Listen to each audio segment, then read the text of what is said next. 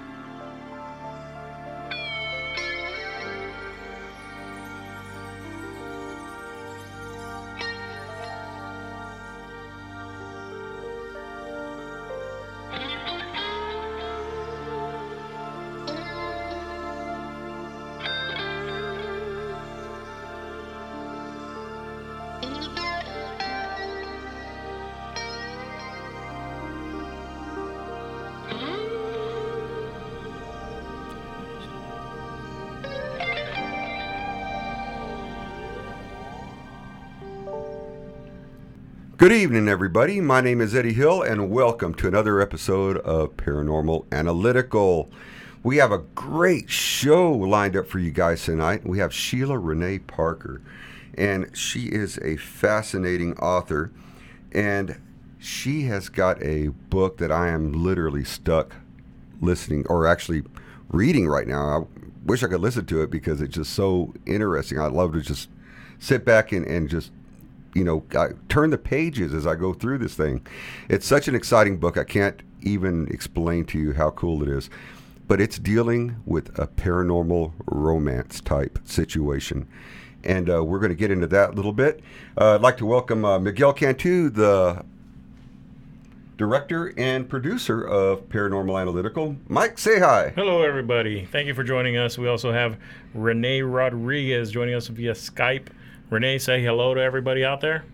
Good evening, all. All right. Excellent day. And without further ado, I'm going to tell you a little bit about the, uh, our special guest, Renee. And uh, I hope she don't mind me calling her Renee because that's her middle name. so we got Renee. and we're Renee. gonna, I'm going to tell. Renee. I'm going to call her Sheila. Just Sheila. Okay, so I'm going to let you know a little bit about her. She is a writer and empath. Sheila Renee Parker is an expert on all things paranormal. Sheila's blog and popular speaking engagements delve deeply into the power of the mind and spirit. Sheila is followed by thousands of people eager to hear her words about the most undiscovered world of spirits, ghosts, and gifts. And being open to the unknown, Sheila is author to the novel The Spirits Within, or The Spirit Within. And that's the book that I'm talking about right now. And is an internationally acclaimed poet. So, I mean, that, that in itself is just, that gives me goosebumps right there. Sheila's latest release, The Spirit Within, is an intoxicating story of a betrayed love with a unique supernatural twist. So, without further ado, I'd like to welcome the great Sheila Renee Parker to the show. Sheila, are you with us? I am. Thank you so much for the awesome introduction, Eddie. You guys are amazing. Hi, Miguel, and hi, Renee. Hello, Sheila. Thank you. Hello, hello. Hi. Hi. So, Thank te- you guys so much for having me on your show. so tell us a little bit, Sheila. What? Well, you know what? First, let's go back a little ways. Let's go back to your childhood. I feel like almost like I'm a psychiatrist on this, you know, like, you know, lay back and relax, you know, we're going to go into your childhood. No, but seriously, Yeah. uh, if you could just take us back to a time when you were starting to deal with things that were paranormal or things that you weren't sure of what was happening.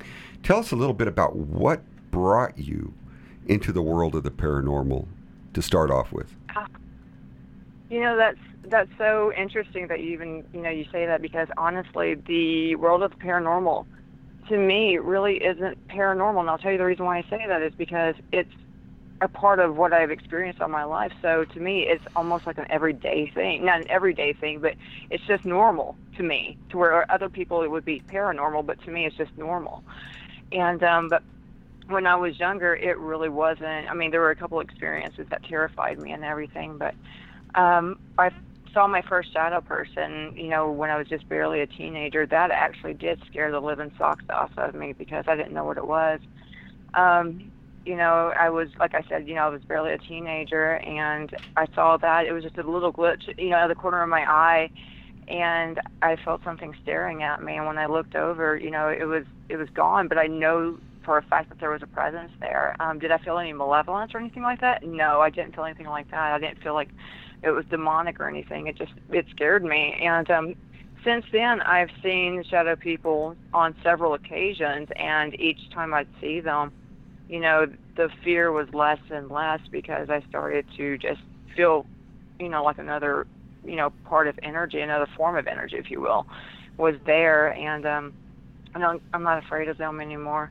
But when I was even way younger than that, one of the first experiences I ever had, I wrote about it on my site actually. I was just now getting out of church on a Sunday morning, and um, I was called out by my sense because I'm an empath. And so that means, you know, I can feel other people's emotions and energies, regardless if it's dead or living. And um, I went to the grave and out to the cemetery when I was younger, right after church services and I was just really drawn to this one particular grave. And as I got closer and closer to the one grave, it was away from the congregation and everything. Keep in mind, you know, after Sunday services, people are congregating; they're just saying their goodbyes and they're, you know, talking about whatever they're doing, and before they get into their cars and leave. And um, man, I was just drawn to this one grave, and I kept on smelling this perfume getting stronger and stronger as I got closer and closer to it. Again, I was getting farther away from people and um, this one grave, as I got closer to it, I was really drawn by the perfume. It was such a beautiful aromatic smell, nothing strong or heavy, and I found myself really, really close to the ground at that point, and it seemed like it was coming from the ground. And as I got closer to the ground, I started seeing visions of the bones, and it was just—I know it sounds so macabre. It makes me sound like a weird, you know, like a creepy little kid but it just it was fascinating to me. I wasn't scared at all. I was actually quite comforted by that. So was that the spirit of that deceased person calling out to me? I don't know.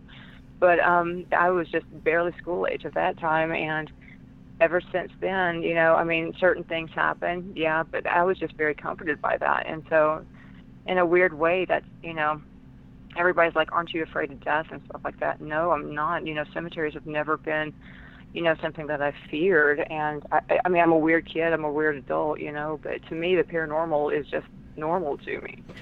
So, well, let me you know, ask I've had you, other experiences that were scared. If you Uh-huh. can go back, what was, how old were you when the very first paranormal occurrence took place? Oh man, that grave. So the incidents with the, the cemetery and all, I was barely school age, and I mean barely kindergarten age. I mean, I remember being a little. I was a little girl with my Sunday dress on and and everything, you know. And I mean, that wasn't imagination. I have very very vivid memories of you know things throughout my life, and that was one of them. And Wow, I so- would say I was probably maybe five years old, maybe. Yeah, so you know, you started very young, and you know what's really incredible is that most stories you hear of people who start having some of their first encounters are normally between the ages of three and probably six, thereabouts. You know, mm-hmm. from everything that we found out, you know, that's a lot of people have their first experiences with the paranormal. So, I mean, mm-hmm. that in itself, I mean, that just to me, it, it, it kind of validates a lot of different things. So you, Oh, of course. you know, and you weren't afraid at the time either, were you? Mm, well, when I saw my first shadow person, you know, a few years later, I was scared. But at that time, when I was a little girl in the cemetery, I wasn't, and it was just really weird because I was, I was more intrigued because this one fragrance was so beautiful. And even to this day, I'm 42 years old. You know, even to this day, I've never smelt anything so beautiful before in my life. And it was almost like a fragrance from yesteryear, if that makes sense. You Right. know, like the older generations would have worn something light and just just amazing. And like I said, I was just drawn to that one grave, and it was just uncanny. It wasn't a relative or anything either. But it So, I was a mean, it real was just really floral scent, the way they used to use back in the day. Mm-hmm. Absolutely, absolutely. Very light, very nice. So let's move Did forward you, uh, in your did life. you tell you? I'm sorry. I got a quick question for you now. Okay. Um, did you? Does uh, any of family members have the same abilities as you do? And that's you know, honestly, not to my uh, you know my knowledge or anything because when I was growing up, I again I was raised you know I'm here in the South, you know, church upbringing and everything, and you know my parents did right and everything, but that wasn't something that we talked a lot about. So for me to actually come out and talk about being an empath, that was not something. I actually didn't start talking about that until just probably about 10 years ago or so. So, um, you know, my mother, she asks me so many questions nowadays, now that I'm more open with my abilities and everything else. But my mom, she's never said anything about having an ability. Um, no one else in my family, and my father's no longer with us. He passed away in 2010. So, I mean, nobody's ever come forward with me, you know, about their abilities or anything like that. But um, again, you know, because when I was growing up, a lot of stuff was kind of hush hush. So, you know, you just didn't talk about certain things and stuff. Even though my mom was the one who introduced me to the love of Stephen King, but you know, as far as like actual paranormal experiences and stuff like that, that was kind of like not something we talked about. Oh, that happens all the time with uh, with uh, religions. You know, they don't like talking about other paranormal abilities. Uh, I've seen that a lot, a lot, a lot, a lot. Unfortunately, exactly, exactly. It's- It's shunned in a lot of religions, especially like you were saying, Oh. you were coming from the South, and uh, a lot of Baptists and you know and Catholics and Christians don't like that. Talk about that kind of stuff. It, uh, it Exactly, to- and okay. I no, I was just going to say I was raised in a very loving, um, just a country Baptist church, and I mean I love the people that went there and everything, but that just wasn't something we talked about. Most definitely. hmm So let me ask you, as you move forward in your life, when was the next experience that you had? And I mean, what was it and how did that affect you? Oh gosh, it was you know interesting though because um, throughout my life, again, you know, being an empath, I just didn't know what it was when I was a kid. I could always feel things and just just like I could always feel that something was there, and you know, it's kind of like when you know for a fact that somebody's right behind you, and but you know if you turn around, it just validates it, and I mean. When you walk into a room and you know you feel a presence, but no one should be in that room because you know you're alone. I had that kind of feeling a lot throughout my life growing up and everything. And it did kind of scare me growing up because I didn't know what it was. I was kind of afraid of the dark and stuff. But, you know, that's a typical fear of a lot of kids. But then that goes back to what you were just talking about, Eddie, you know, about, you know, paranormal experiences, you know, coming forth between the ages of three and six. So, you know, and a lot of kids around that age are afraid of the dark. So does that, you know, bring foundation to that? So, um, you know, but as far as an actual paranormal experience later on, um, that would be my, you know, first encounter with the um, shadow people when I was barely a teenager. And um, because, you know, I- don't know if my senses were becoming even more heightened, but that that terrified me, and it was really really scary because, like I said, I didn't understand what it was. But now I see shadow people not as something demonic like a lot of people portray and you know perceive and everything. But I think that um, shadow people are actually you know other interdimensional me- beings. That's what I I think. You know, because again, i've I've never felt anything malevolent. Even with my first encounter, I didn't feel anything malevolent. It was just more of a curiosity observance from their side, if that makes sense. Right. And so, you know, it, it, they were there for, for such a quick moment. It was um, you know, it was gone. Yeah, I remember my first uh, encounter with a shadow person. It was when I was about five, maybe, maybe six years old, and it was. I- don't. It, I can't say it was actually terrifying, but it was kind of. Uh, I wasn't afraid of it, you know, and Right. and it, it really just kind of drew me in and it, it started coming into a room over at my grandmother's uh, many times oh you know like probably around three or four days in a row thereabouts and i remember i jumped up out of bed you know when i got tired of having to deal with it and i literally ran toward it and it took off out the room and i found my grandmother and i asked her if she'd seen anything strange going through the house and she said no like what and I told her what was going on. And she seemed like she was a little bit concerned, but I can remember that she knew, you know, like she, she gave me that feeling that she understood what I was talking about and therefore calmed me down, sent me back to bed, and told me she would take care of it. And it wasn't until probably preteens where I ran into the same thing again. So I know exactly what you're saying when you talk about that shadow person. Oh yeah, and I mean it's nothing malevolent. I mean where a lot of people feel you know a demonic presence and everything. I didn't. I was actually just more curious because I was like, what the heck is that? You know, and um, maybe your grandmother she's seen it too. You know, that's quite possibility right there. And she said she'd take care of it for you. You know, she was giving you confidence that you know you weren't alone in seeing that. So, you know, I mean, that's really good that you had that. Yeah, she was she was what they call a curandera, or you know, she practiced in the in the white magic and that kind of a thing, and uh, you know, she did a lot of healings and and that sort of thing. You know, so uh, I have a feeling her uh, abilities were a lot more advanced than what I realized, especially at the time of being so young. I just wish that I was I would have known her when I was older and knew more or less what was taking place.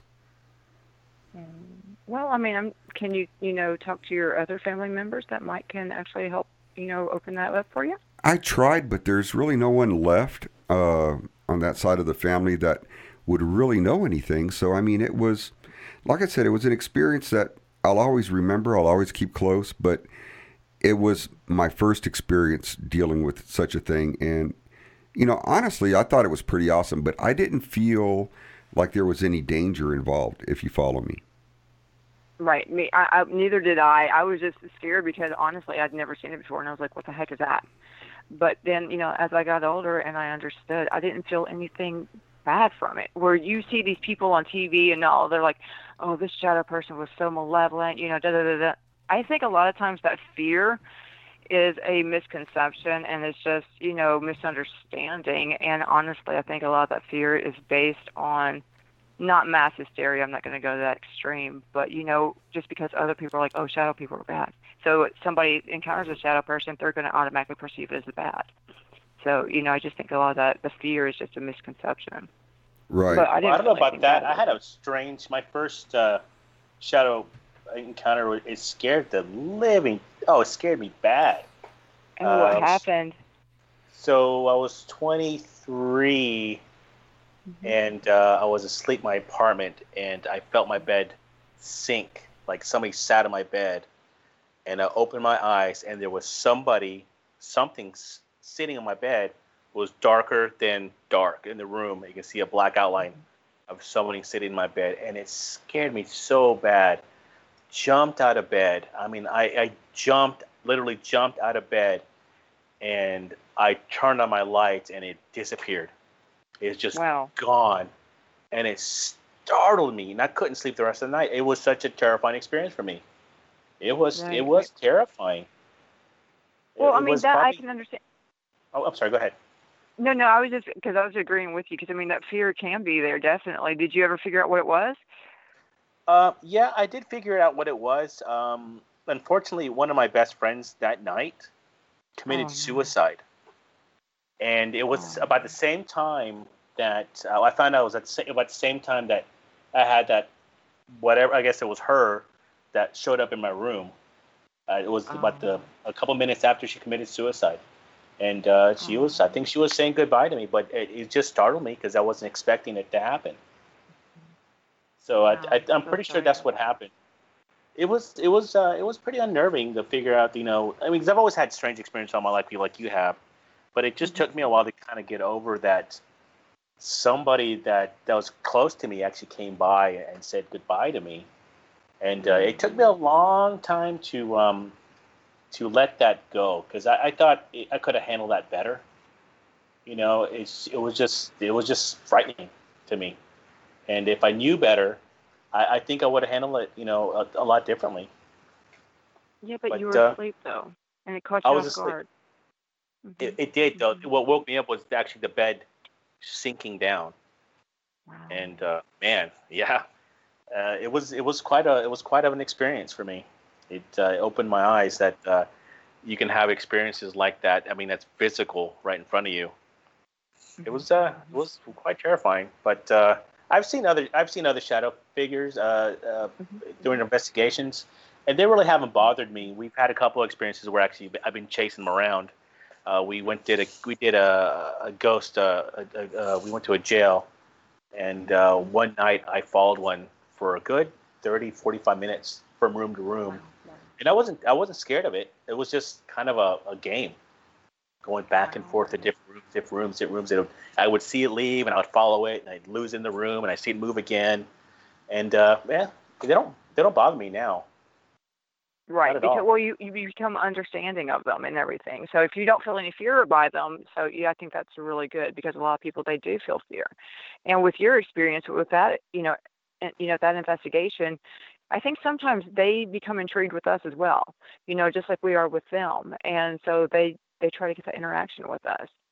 And you know, if if we can understand them, you know, they can understand us. Yeah, it just takes a while to get used to the idea that there's something else out there that is Mhm. just as intelligent as we are, intelligent as we are. Because um, most people get freaked out about you know, what's what's on the other side, uh, what we can't see. It, it takes a little bit of time to get used to this. Uh, that's why most people don't believe in ghosts because it, it has nothing's happened to them before. That's what I, I really do believe that until something happened to you, most people are like, nah, it doesn't exist. Oh yeah, oh yeah. If if I don't see it, then it doesn't exist. Exactly. But then again, how does you know? There's so much out there that does exist that we don't see on a daily basis. Oh, of So, course. but mhm, mhm. Yeah, we've had plenty. I've had plenty UFO experiences in my, all my life, and um, I know lots of people who don't believe me. So until it happens to them, I won't be able. I won't be able to change their mind. Oh no, no, no. You, you can't. That's yeah. That's the same way with me when I talk about paranormal. I'll get somebody occasionally. They'll they'll look at me like I'm three shades of crazy, and I'm like. I don't care if you believe me or not. I'm, I know what happened to me. You know, I can't tell you for your own self, but I can only speak on my behalf. But you know, I mean, you can't convince everybody. I'm not here to convince anybody. I'm I'm just here to help people out. You know. Perfect. That's exactly how I feel. You can't. Com- you can't change Mhm. anybody's mind. I'm not here to change Yeah. anybody's mind. If you believe me, that's great. If you don't, well, it's your own belief. I- I'm not here to change your mind at all. Never, ever, ever. Exactly. So- I'm here to I'm tell my, here my to experiences. Tell me, Sheila, when was the first exactly. time you realized that you had these abilities? Oh man. All throughout my life, um, I always knew I was a different kind of kid, and I know that sounds weird and trippy because um, I, I'm just weird and trippy, but um, I just knew that I was different, and you know, from my my friends and everything, and um, I never felt like I fit in a hundred percent. I always felt like I was. My friends were always cool and everything, but still, I always felt out of place not because of them, just but because you know I knew that there was something different. Because I would go into a room and I would say something, you know, in not the form of a premonition, but I'm like, oh well, I already knew such and such, you know, whatever. How did you know that? You know, again, being an empath, you know certain things. I just didn't know what it was for many years until I became an adult, and it kind of made me when being a kid and all, I kind of quit saying things because I didn't want people to start thinking, "Oh, she's just a know-it-all. She thinks she knows everything," and which I don't. I never never professed that. But um, you know, and as I got older, I started embracing my ability even more when I started realizing that, hey, there's a title for this. You know, I'm I'm not just necessarily you know crazy or something, and um, I, I'm an empath, and you know, I, I embrace my ability, and and when I started talking more publicly about it and coming out, I found out I wasn't the only one, and I can't tell you how relief, you know, how relieved I felt with that because it was amazing. Because for so long, just having that ability and thinking that I was, it was all in my head. I thought it was just, you know, me.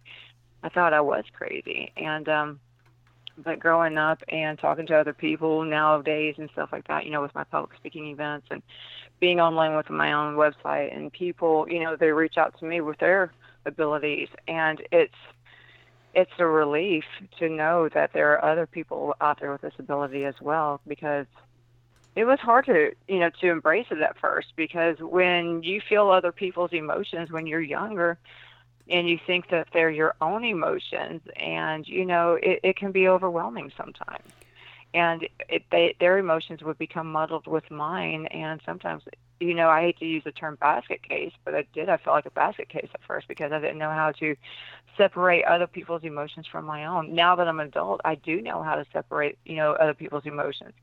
I actually will bubble myself and i use that term very you know affectionately when i say that because that's how i protect myself from other people's energies so that way it doesn't become all muddled. And isn't it great, you know, after keeping it bottled up for such a long time, mm-hmm. when you finally run into the people that understand and other people that share the same type of uh, uh, abilities that you have, and you can actually communicate with them and share stories. Yes, and it's like, oh my gosh, you know, like the light bulb just pops open, you know, pops up, and I'm like, it's fantastic because you know growing up the reason why I kept quiet about it is because when I would say something, people would look at me like, "What the heck are you talking about?" And you know that does make somebody want to bottle it up and you know not say anything. So yeah, like you're saying, it's it, it's amazing. It's wonderful when you can actually talk to other people and share the experiences with them. It's awesome. So when you were finally able to release and, and talk to people about what was going on with you, did you feel that it, at that point in time, did it become real, or was it still something that was uh, that you weren't really used to, and you still kind of felt weird talking about it? Yes, um, actually, I kind of felt weird because when I first started opening up about it, and you know, you kind of put your filters out, you know, your filters or your feelers out rather, you know, because when you start talking out, you know, about something, it's kind of like, okay, he's going to think I'm weird. He's going to really, you know, understand what I'm saying. Because when I first started talking openly about it, some of my friends are like, "Oh my gosh, you can feel other people's feelings." I'm like, "Yeah." They're like, "Okay, so what am I feeling right now? What's on my mind right now?" And I'm like, "No, no, no, no, no, no. I'm not doing that. I'm not reading you. I'm not doing that. It's not like that for me." And stuff. So, um, I think sometimes when you know when I first started coming out with it, people were thinking it's a game, and I'm like, "It's not a game, man. This is real."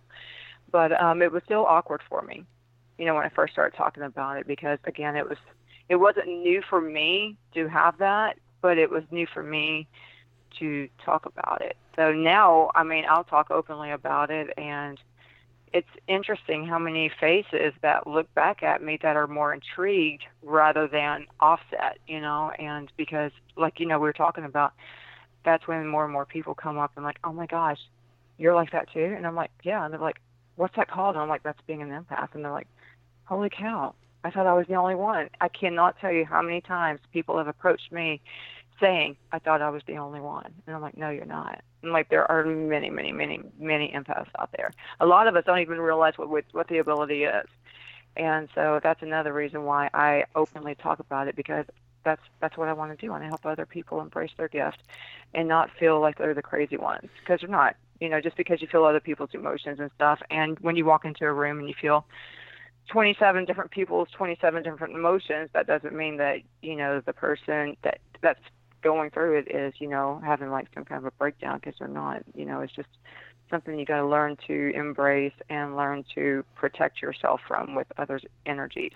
Well, not only that, but you have to learn to trust your own feelings as well when you're dealing with uh, other people in, in these feelings come across or these visions or you know like a lot of times when i'm dealing with somebody i'll have you know, basically almost like a little short blink of a movie play as far as what you know i felt or what was taking place with this person. And that is something that uh, i had to start learning how to trust because i mean it would happen quite often and i wasn't really sure what i was sensing but uh, one of the things I want to get back into with you when we get back from our little break we're fixing to take is talk about your family life as an empath and what that did mm-hmm. for you uh, at that time, you know, when you were with your with your husband and how he reacted to some of the stuff that you were bringing up because I know it has played an important role in uh, in my life, you know, growing up and, and you know being able to have this type of ability. So we're going to take a short break right now. We'll be back with everybody in about four minutes. We have Sheila Renee Parker, paranormal romance author and empath, with us tonight, and it's an incredible show, incredible story. Stay with us. We'll be right back, and we'll talk to you here in just a few.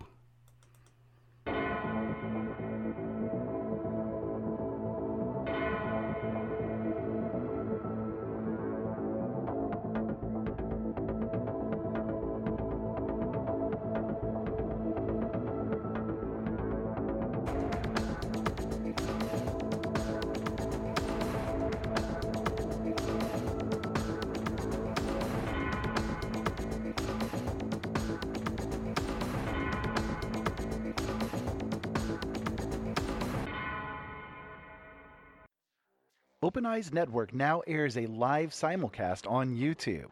Our YouTube channel, youtube.com forward slash C forward slash Open Eyes Network, features not just our live content, but other videos as well, and is always active. So now you can tune in in many different ways. Open Eyes Network shows air Monday, Wednesday, Thursday, and Friday at 7 p.m. Eastern Standard Time live. Be sure to visit OpenEyesNetwork.com to find easy to use links to get to all of the places that you want to listen to our shows. And don't forget, all of our shows will now be archived as well on YouTube.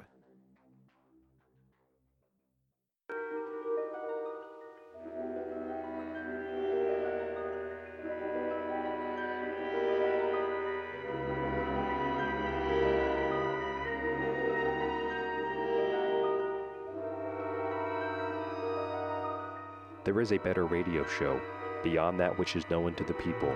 It is a radio show more informative than others, and as timeless as infinity. It is the equilibrium between light and dark, between the sheeple and the paranormal, and it is heard at the base of man's ignorance and at the summit of his knowledge. This is the radio show of imagination, a show we call The Secret Teachings.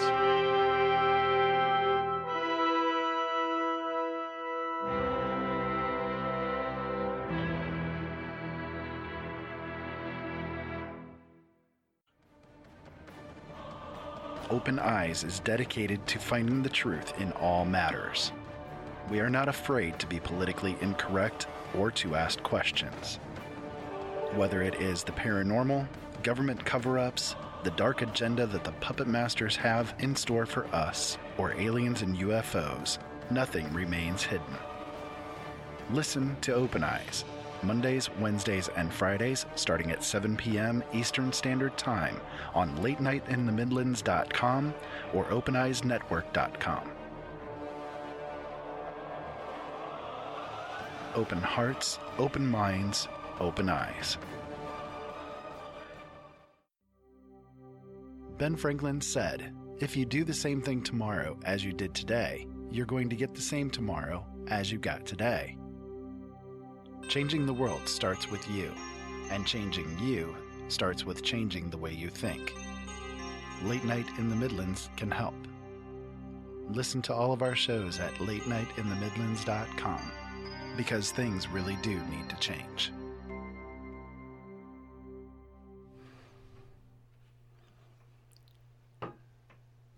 And we are back. Paranormal Analytical, and we have Sheila Renee Parker. She is a paranormal romance author and the author of the novel The Spirit Within, which I'm currently reading. It's an excellent book, and we're going to give you details in just a little while where you can get a copy of your, the book for yourself and uh, check it out because I'm telling you, it's worth the read.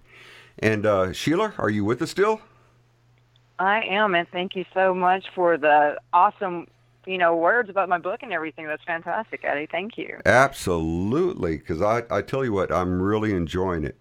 And we were talking earlier a little about uh, being an empath and how that affects your life.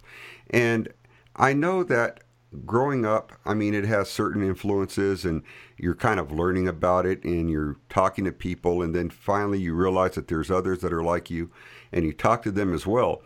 But tell me about, in relationships, how that affected relationships, especially being able to sense a lot more than what most people can.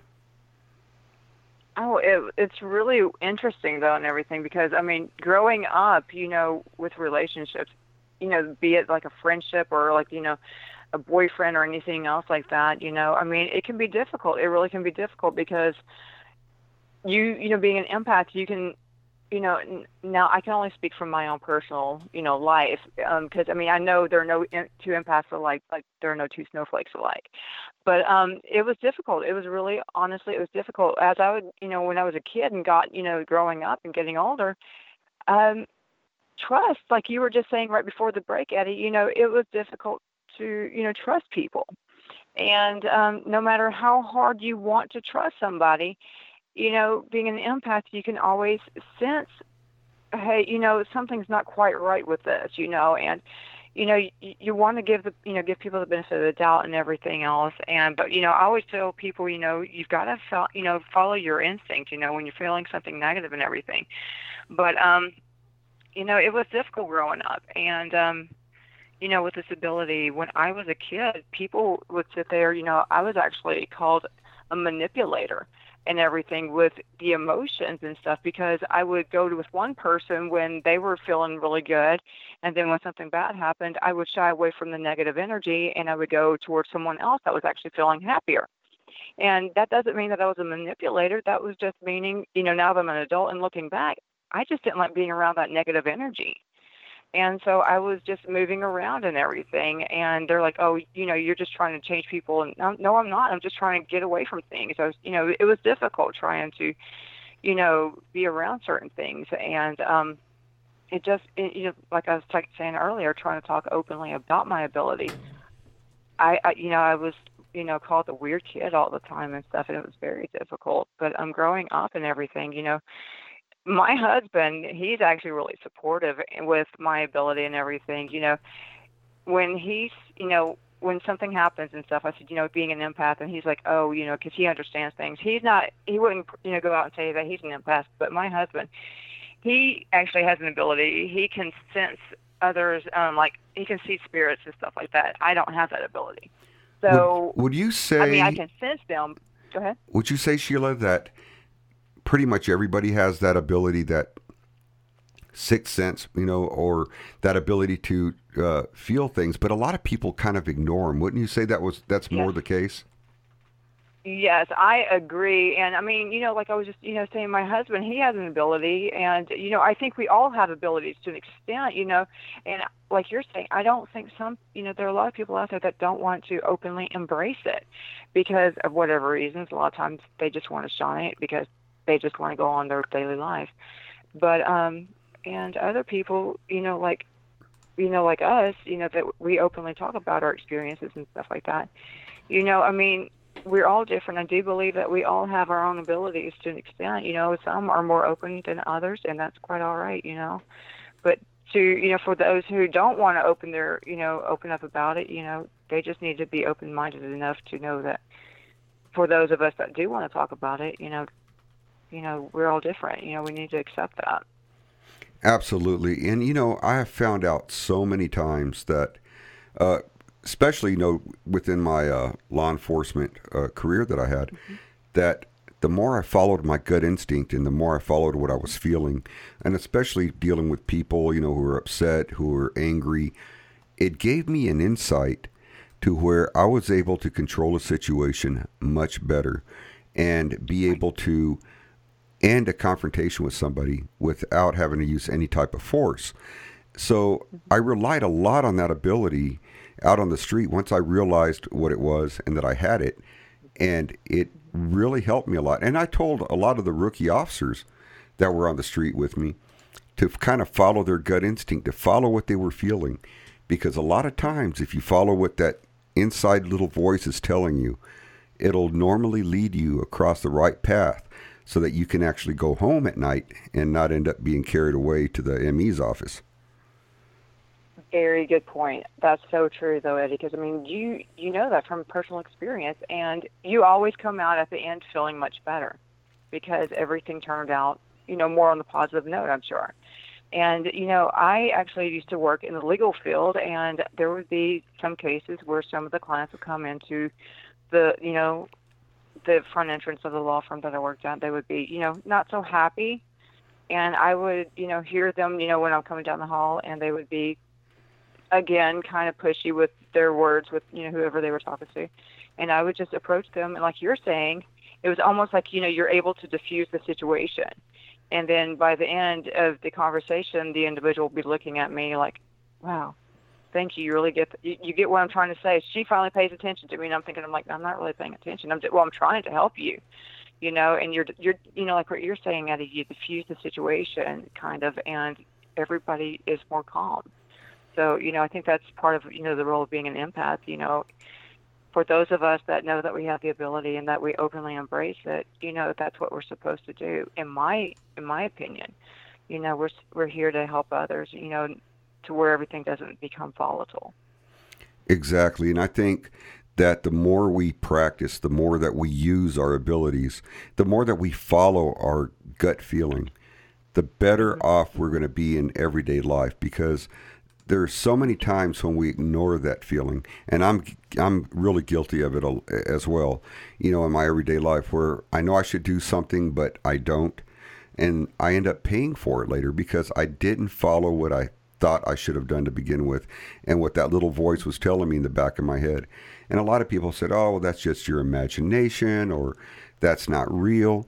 But you know what? It really is real. This is something mm-hmm. that if we all paid a little bit more attention to, it would help guide us in a, in a way that would help us to better our lives, better ourselves, and be much better, not only for us, but for our family as well.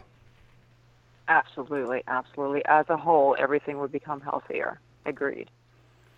So tell me, once all this has taken place and you're now in your family life, what caused you to start leaning more toward writing a book? Wow. Um, you know, when I was in my, you know, teens, that's when I started writing poetry and everything. And um, my first was published in my early 20s. And, um, you know, I always was a huge fan. I've always been a huge fan of Edgar Allan Poe, as dark and macabre as he was. Um, I just love the, it, as dark and macabre as the, you know, the, his topics were and everything, he still had an elegant way that he wrote things. And so I was always intrigued by that. So I wrote poetry for a long, long time, for years. And um and then, you know, later on down the road in my mid 20s to late 20s, I wrote a children's book a lot of people aren't aware of titled Sydney and John. You can actually look that up and it's an ebook. But um because that was I wrote that for, you know, for the good for like it was about anti-bullying and stuff like that because I think that's something else that's another major topic with today's you know society. I, I have to ask. So, I, I, hate to interrupt you, but I have to ask. Did you no, write that book prior to all the reports of bullying that was taking place in the schools? Believe it or not, yes, I did. I wrote that. Um, Sydney and John, I wrote that probably about 16 years ago. See, and and that's what I was getting at. You know, by being able to sense certain things you know, I don't. I, am gonna. I'm gonna make an assumption here that you were not bullied as a child in school, uh, but this was something actually, that you felt I, I you had to do. on him a lot. I'm sorry. I was picked on a lot, actually. Were you really? Yes, I was. I was. And I think honestly, not to sound like you know or whatever, I turn every situation, everything into something positive. And I I was the kid that was always picked on a lot and everything when I was a kid. And growing up, I turned that into something positive. And to be honest with you, I used that to give me strength.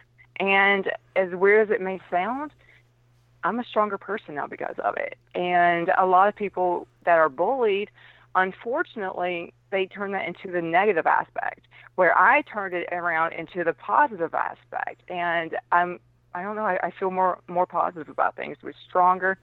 And I'm not saying that's good for everybody. I mean, I don't believe that bullying is, is good for anybody.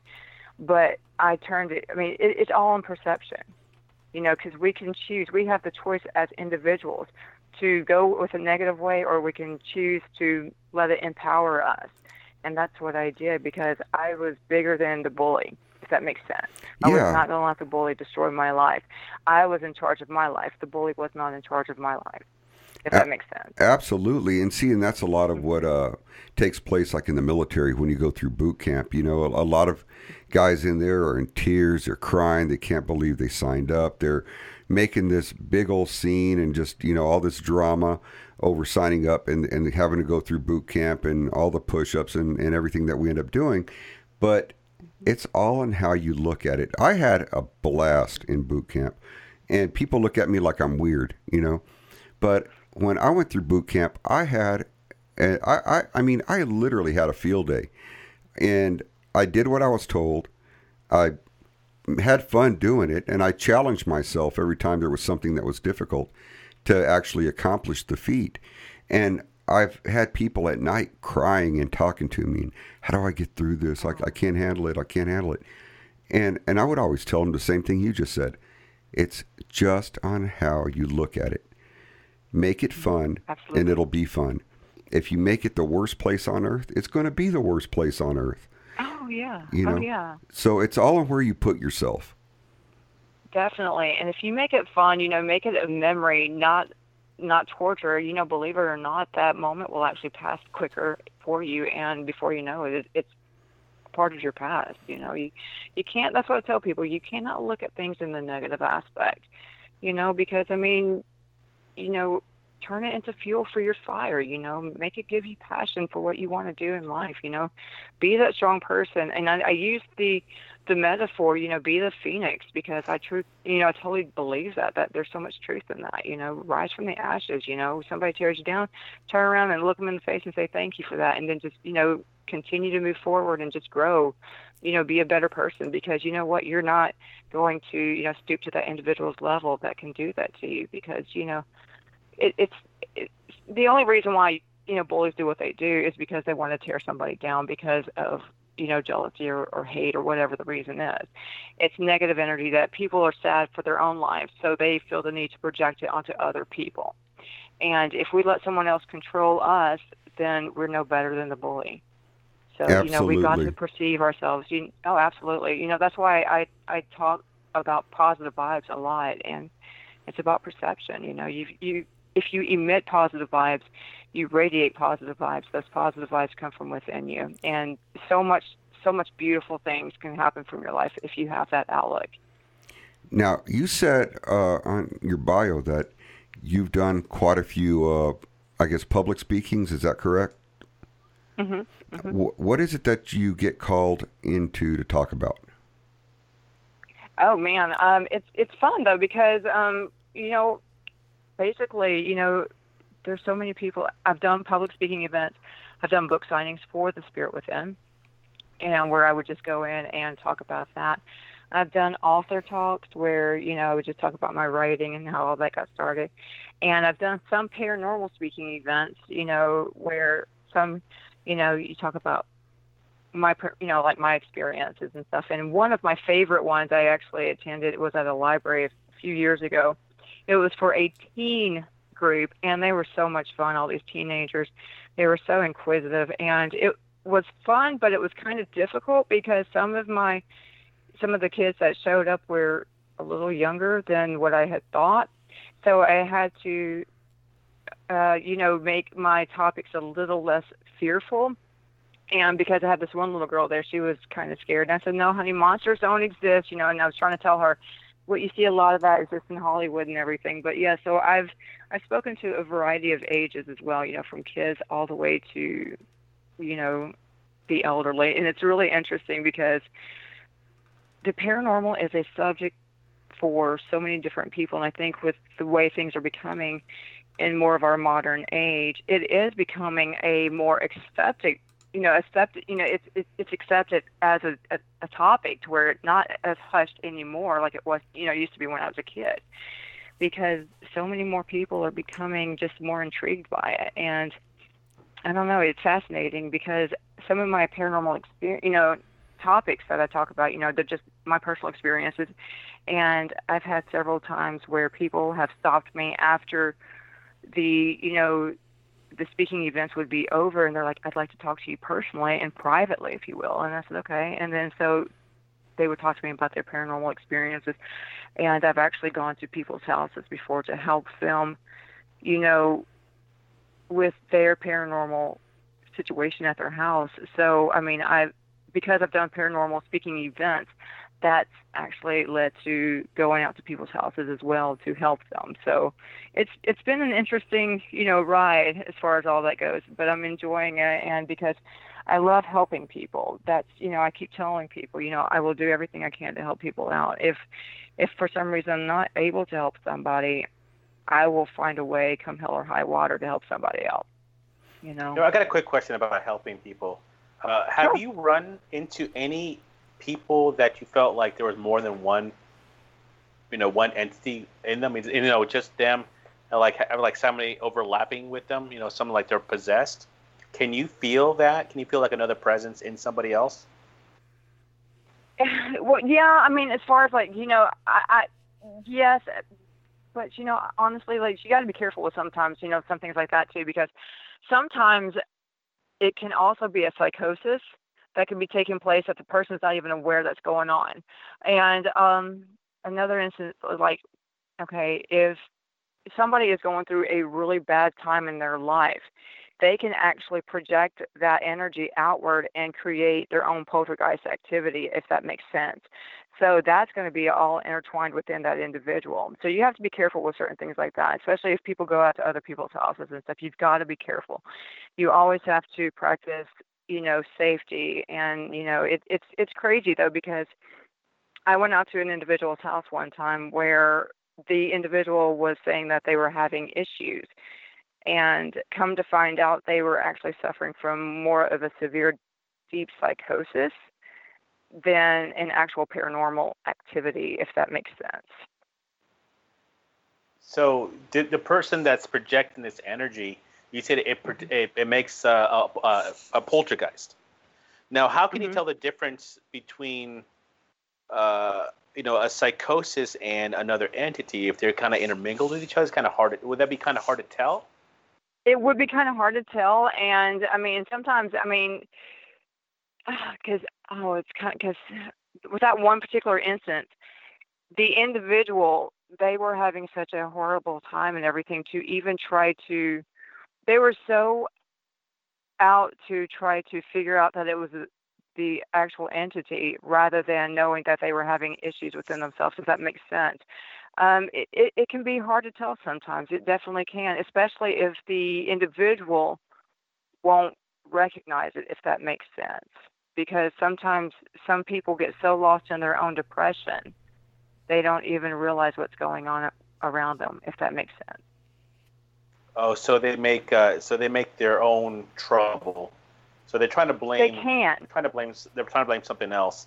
Um, yeah, instead Yeah. of blaming themselves, or, or at least taking responsibility for themselves. Right, and I'm not saying that's the case for everybody. I'm just saying I've encountered that situation before with other people.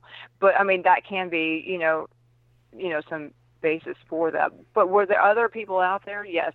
I mean there can be totally different.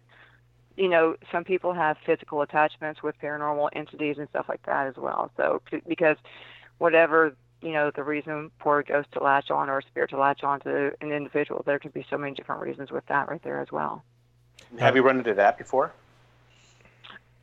Mm, Yeah, and I mean it's really hard to you know to actually help people with that and everything because whatever the case may be for the um, spirit of you know the attachment and everything, the person has to be able to acknowledge and to be able to let go and have the strength themselves to push that away because sometimes people invite things and they're not even aware of it. Well, how do you how do you let go of something like that? If, if something's attached to you, how do you get it to, to release you?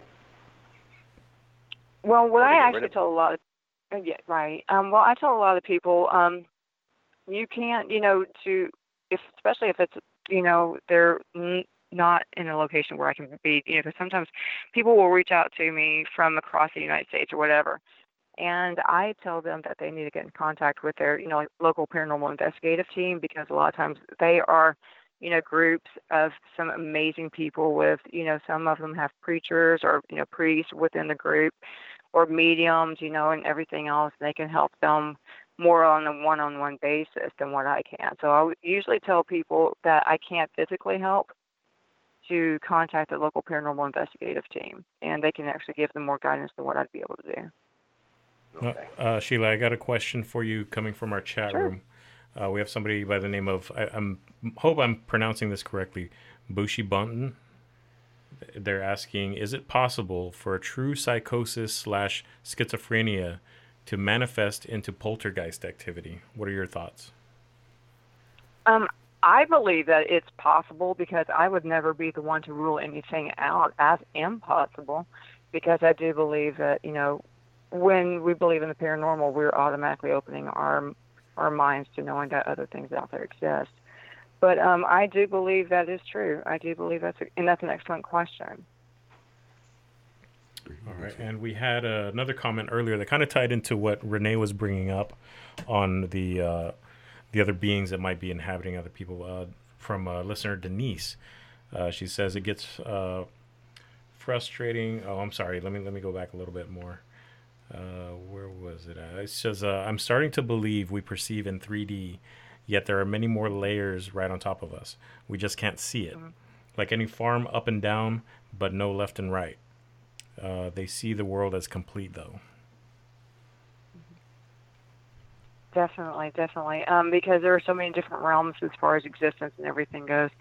And um, I believe that, you know, with this day and age and everything, that we, there's so many of us that are becoming more awakened to those levels. And once we become more awakened to those levels, we can become more open minded and become more one with, you know, our surroundings and everything. You know, because we can't just sit there and think that we are the only existence here you know, in the human form. There's so much beyond us. For us to think that we are the only human existence out there, you know, the only existence rather, I think that's pretty egotistical of us to do that. And you know, that goes to for you know, it's like saying that UFOs exist. They do exist. I mean, we're not the only beings out there in the great, you know, expansion of the universe. You know, there's so much out there that we don't necessarily know, but you know, it does exist in my belief. There are so many different layers, like an onion you peel one layer back, you got another layer. You peel one layer back, you got another layer. You know, and that's very true because there's so many reports of different types of portals that people have reported that open up within our realm that you know we have no idea where they lead. You know, however, if you think about it, you know, there's uh, you've heard the old saying, you know, heaven on earth and that kind of a thing. What if it is? What if it's just a different layer that we travel to once we pass? Oh, absolutely, absolutely. And you know, because we we can't just sit here and say, okay, well, I'm here right now, and that's all there is. I like to think that there's more to life. There's more more to, to the existence out there because it's pretty sad if that's all there is. You know, I mean, I don't know. I mean, and you know, being an empath, I feel that there's more out there, and you know, that's why I, I I'm a paranormal researcher as well because it fascinates me on so many different levels. You know, it's just there's so much out there to learn, and I I want to learn as much as I possibly can. Absolutely. You know, and there's a, a story that uh, we're going to be getting into uh, probably, I'd say, next month with a, a certain guest that we're going to have coming up on dealing with uh, deadly dogmen and, and that kind of a thing. But there is a report, and this happened up in northeastern Utah, of some investigators that were sitting on a hillside had seen what appeared to be some sort of portal that had opened up and a creature that had crawled out of that portal and crawled into our reality, our physical world, and then that hole or that tear or whatever you want to call it that's there uh, just out in the middle of nowhere closed up behind it after it exited. And uh, that's just another uh, part of, you know, th- this uh, portal or these different uh, realms that we live in that are, you know, they are reality, I feel. Oh, absolutely, absolutely. And I mean, there's so many, you know, like with cryptozoologists and everything. There's so many different species, like you're saying. Who's to say that you know, even like Yeti, you know, didn't come from somewhere else? You know, I know that might sound outlandish to a lot of people, but I mean, Actually, it know, doesn't. there's so many possibilities. What's that? Actually, it doesn't sound outlandish because that's one of the theories that's actually involved with a, a Bigfoot or a Yeti that they are uh, dimensional creatures and they travel through Mm-hmm. these dimensions, and that's why we have not been able to locate one. Exactly, exactly. And but yet, like you were saying a little while ago, there have been so many reports about certain things and just so many things out there. You you can't say that all these people are making this up. You can't. I mean, for that to be even rationalized as it all as you know made up, that's just that's silly to me. You know, I mean, it, there's just no way that we can all make it up. I mean, there's just no way. No, there there's got to be truth to it, and we're going to get more on that here in just a moment. We got to go out for a short break, and once again, this is Paranormal Analytical, and we're speaking with the great and very talented Sheila Renee Parker, who is the author of a paranormal romance book called The Spirit Within. So until we come back, keep that thought in mind. Don't go anywhere. We're going to be right back with you with some more very interesting stories, comments, and we'll see where this takes us from this point on. We have one more hour to dig into it. So we'll talk to you guys here in just a few.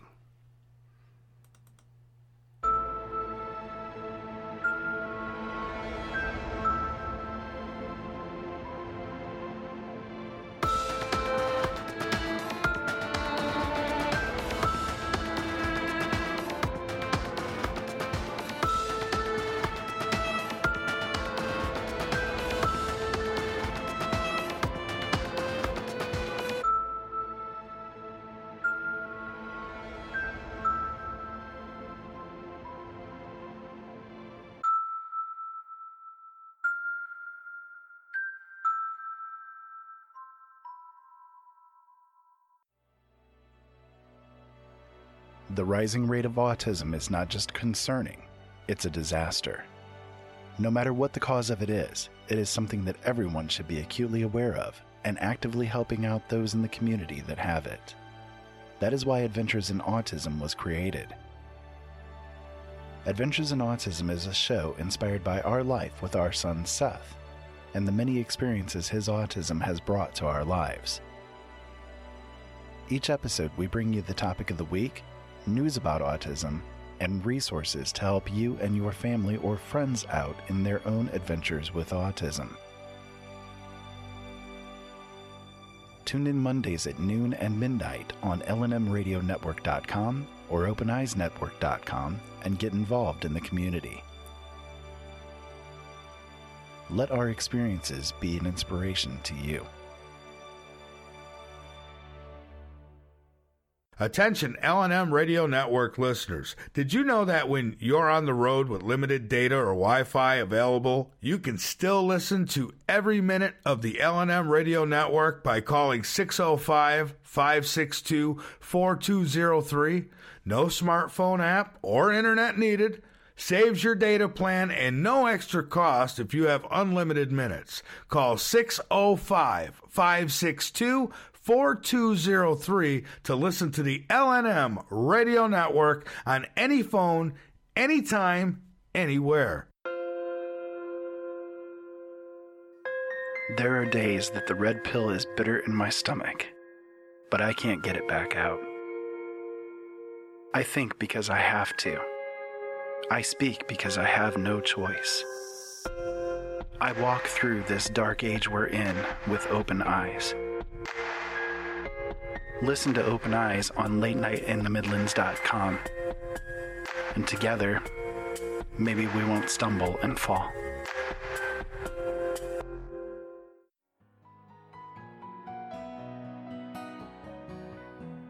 The Late Night in the Midlands radio network is deeply devoted to you, the listener. We feel it is necessary to bring you all of the information that you can use in your life. Each and every day, you will find something to listen to here. And whether you come away from the shows informed, inspired, or entertained, it is our passion. We don't bow to corporations, and we don't have handlers to tell us what not to talk about. We bring you everything. Late Night in the Midlands, however, is fully listener supported. We need your help to stay on the air and to make sure that we get the bills paid. We need your help to keep the truth alive. If you feel that you have gotten anything out of Late Night in the Midlands, we would appreciate your support. You can become a subscriber and help us out on a monthly basis, or if you'd like, a one time donation is fully appreciated as well. Every year, the average household in America spends over $3,000 on entertainment alone. If you could help us with just a tiny fraction of that amount, you would make all of the difference. Go to latenightinthemidlands.com and click on the subscribe button. Thank you, and as always, keep yourself informed.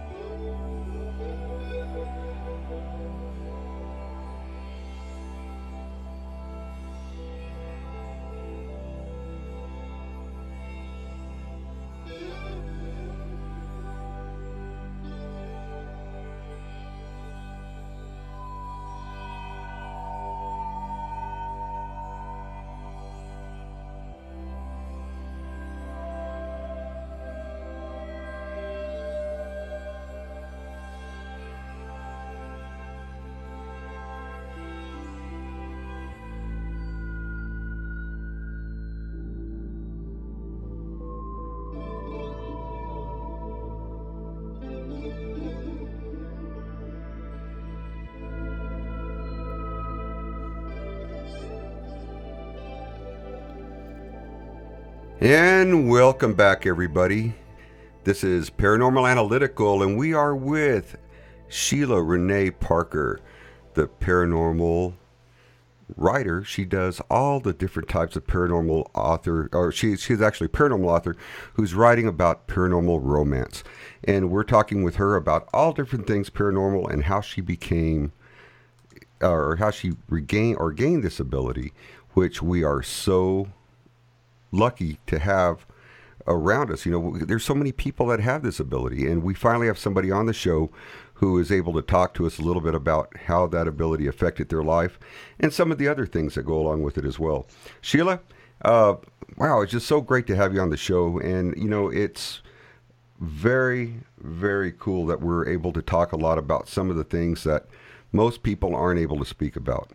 So let's get back Absolutely. into a little bit. And wh- one thing that we were talking about during break uh, with uh, Miguel was that he's got some uh, different questions that he was able to pull up in regards to certain things we were talking about, and he was wanting to try and get your opinion on some of them. All right. Sure, well, please. yeah. So uh, I think we we talked about tonight's topic being the power of the mind and spirit. Uh, to kind of relate to your your book that you have out, and uh, you know, it, your if you want to give a little bit of background on that book and tell us what it's about, so that anybody that's interested can go out and look for it on Amazon and, and kind of see if they relate to it a little bit, and then we'll go into some topics. Oh yeah, absolutely. Um, you know, as you guys were saying, you know, my title of my book is The Spirit Within. And, you know, I'll give you the little description of it that is available on Amazon and you can get it for Kindle or paperback. And the description that's on Amazon is it says Cassandra Blakemore seems to have the life every girl her age wants. College, cute boyfriend, and cool friends. Loving relative. Except that cute mechanic and live-in lover Raleigh Nichols is sinking into the bottle and hitting her. Cassie isn't going to take it, of course. This all too familiar story comes with a supernatural twist that will delight every reader. And that is a it's a fictional story. A lot of times people ask me, "Oh, was that based on personal experiences or anything like that?" Not my own personal experience, but however, I did want to write a story that was very real to everyday life for many people because I have known people that have dealt with such a situation and it's pretty sad. And um, I just wanted to make a relatable book with relatable characters, but with a supernatural twist. And like I was saying, it is available on Amazon for Kindle and you know also as a paperback. I'm currently working on the sequel. I've been doing that for a while now, and I do apologize to the sweet beloved readers that have been patiently waiting for the sequel to come out. But the sequel is going to be more in depth as far as Cassandra's, also known as Cassie, as far as her background goes. She, with this next book, she becomes more aware of her own supernatural, paranormal, you know, experiences, her abilities as far as you know telekinesis and premonitions and you know things like that. And this next book is more intense as far as the romance and things like that go as well. So, you know, go out there, you know, grab you a copy. You know, with Amazon, I've got some really awesome reviews on Amazon that I am so appreciative to all the amazing readers that have been ever so kind as to, you know, give me those kind words.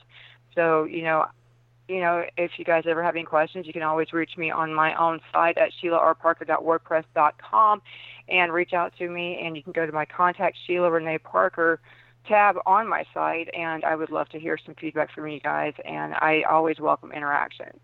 So, you know, that's always a welcome and a plus. So Excellent. I would love to have some people, you know, send me some feedback and, you know, interact. Yeah, I'm sure they will.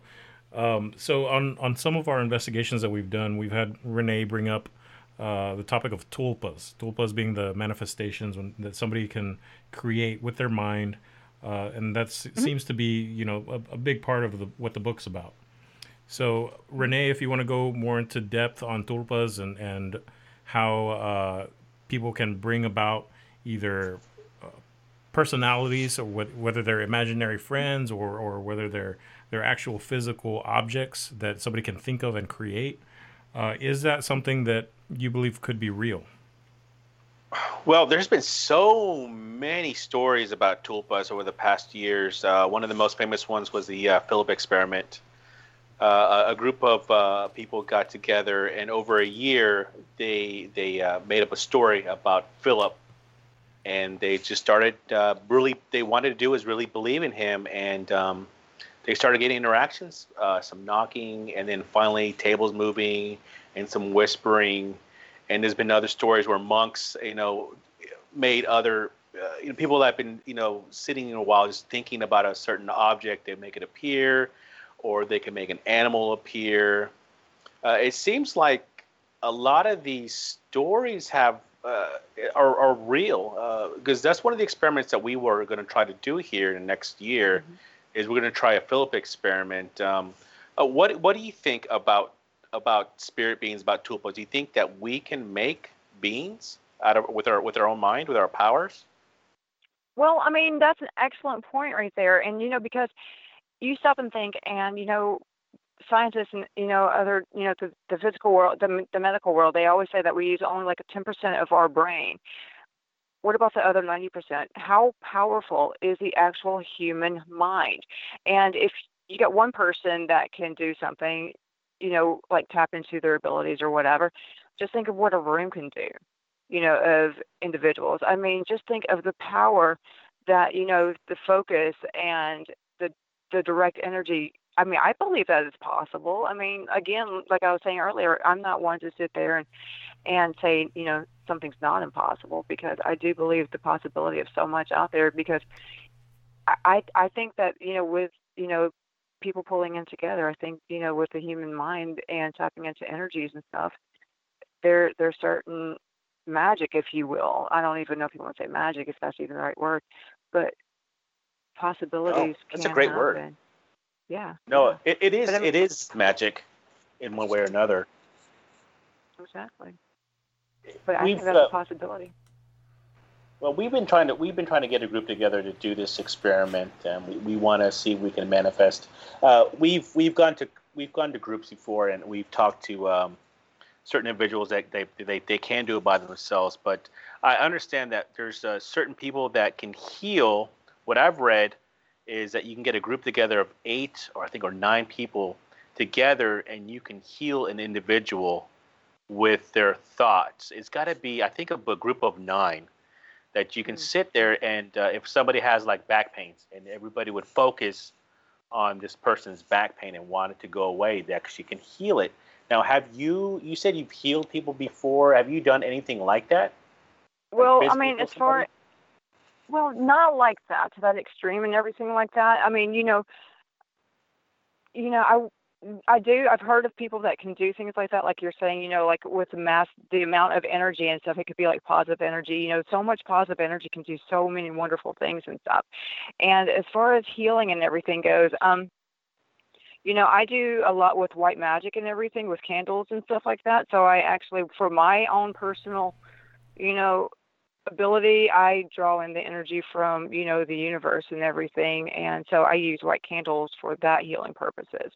And um, it, it's possible. I really, really do believe in that. And um, I've seen it work. And I, from my own personal experiences and things, I've, I, I've, I've known it to work. And I know a lot of people out there would be like, "Oh, that's just crazy," whatever. But you know, I'm not going to discount what I what I've witnessed. I've seen i've seen it work a couple of times. I've been to um, i went to go visit a spiritual church uh, a couple of years ago. And uh, i was in a room when they, they did a healing with with a couple of people. And um, as soon as these people started healing you can feel the energy of the room like shift. Like you can Right. feel something physical. It's it's the strangest feeling but you can feel the energy just change instantly uh, it's kind of hard to explain the the feeling that it, it the energy change it just it just turned Mhm. it, it, what do you what do you mean by vibrational Well, like for me, like when I feel something, um, it's vibrational. I can feel it like radiate from the inside, and that's when I know it's there and it's very warm. And it's really weird because that's how it is for me, and it's just like a vibrating sense. And it's it's it's kind of trippy. Like you were saying, it's hard to explain, but it, it's just it's like a radiating feeling. But it's it's a positive feeling. It's a good feeling because I worked a lot with the energies from the angels, from the angel realm like you know we had a you know question earlier from one of the listeners about the different dimensional levels and everything. I also work with the healing powers from the angelic realm. So that's where i get a lot of my healing energy from. And when i get that right like right now as i'm talking about it every time i talk about the you know this ability with the angelic realm and everything i feel a vibrational sense and the warmth. It's very caring. It's very loving. And it's just it's it's hard to explain but it's almost like it's just vibrations. like like sound vibrates, if that makes sense. Yeah, I, I try to I try to wrap my head around this when people talk about vibrations, and the only way I can think of, of vibrations is actually think of actually physical vibrations. That's the only way I can wrap my hand around. It. It's like uh, uh, certain, you know, we we move at a certain speed, like uh, our atoms vibrate at a certain you know certain wavelength, and then Mhm. another another dimension, as you can say, moves at a different vibration, different speed, like vibrating back and forth. Is that is that the proper way of thinking of vibrations? Well, it, I mean, it, it's possible and everything because again, think about all the different dimensions that come through here. You know, like like you know we witness it as paranormal experiences and stuff like that. And I think that's the reason why a lot of us are able to tap into the paranormal world, if you will, is because maybe we're on that same vibrational frequency at that right opportune moment to be able to experience that, if that makes sense. And the reason why a lot of people aren't able to see certain things is because maybe they're not on the same wavelength, if that makes sense. So, I mean, I do believe that's a possibility because, I mean, when we become more aware of our surroundings, more aware of our abilities, the more in tuned we become with our surroundings and we're able to experience things on so many different levels. Well, how does a how does uh, an everyday Joe make themselves more open to, or you know, get myself more? I guess I guess a better word powers. How how does an everyday person, you know, get better at this? Well, the key is to actually letting go of you know stereotypes. You know, because there's so many people out there that it's so easy to just completely discredit things you know so my thing would be my advice would be to tell people just to let all that go become more open minded you're not going to be able to experience things if you stay in that sheltered you know mind where you know you're afraid to let things exist and you're afraid to see things because fear can cause so much of a block and if you can let go of that fear, then you can actually open the mind to accepting so many possibilities. And that's why I always tell, you know, people about like no fear and everything. Don't be afraid of what you don't know. You need to learn to accept it, embrace it. And, you know, that's why I always tell people research. You know, that helps to actually open the gateway for communication, even on our own personal level, as far as, you know, opening up our minds to other you know experiences and stuff you know just become more open minded that's what i tell people because a lot of times like if i do a, a speaking event I'll t- I've had people come up to me before and they get frustrated because they're like, I don't understand why I'm not able to see such and such. You know, you know, Mary down the road, she's seen such and such, but this person won't let me see such and such. Well, you know what? Maybe because they that particular individual isn't open enough to let it happen because of stereotypes, because of fear, because of personal upbringings. I mean, there's so many different reasons why a person may not be able to see something.